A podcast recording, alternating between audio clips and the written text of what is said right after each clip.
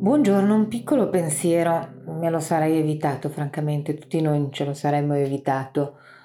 in relazione a un dettaglio sul omicidio di Giulia Cecchettin che mi ha lasciato, mi ha colpito molto. Eh, avrete letto tutti che ehm, le telecamere che hanno inquadrato l'assassino, quel tizio,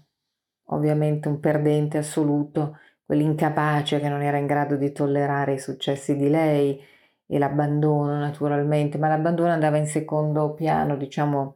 il fatto di essere così inferiore rispetto a lei era quello che non tollerava in tutta evidenza, quindi le chiede no di aspe- aspettami, fermati tu, mettiamoci in pari, per quale motivo? Comunque, al di là di queste valutazioni, il video che inquadra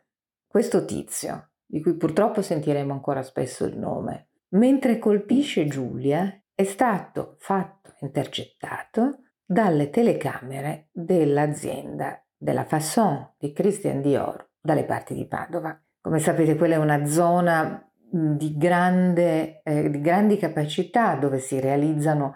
abiti eh, per le più importanti maison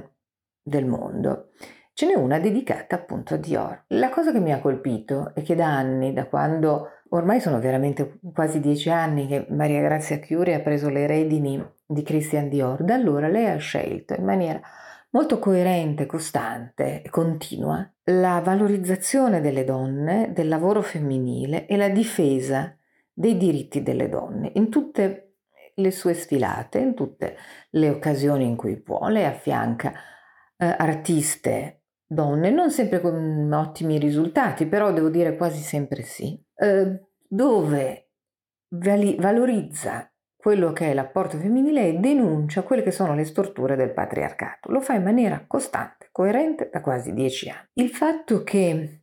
è incredibile che le telecamere, fra le tante che, abbiano, che hanno inquadrato questo momento che sarà definitivo, perché questa è la cosiddetta prova regina, la pistola fumante,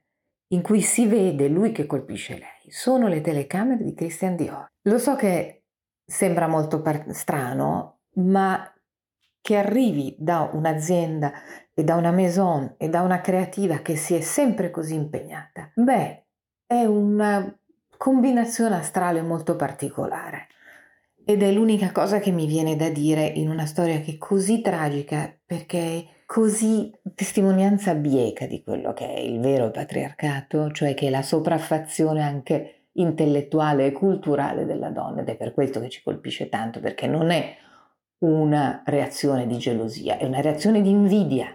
e questo è molto diverso. Ecco, questa è l'unica cosa che si può dire e l'unica cosa che si può dire è che questo dettaglio che mi ha colpito così tanto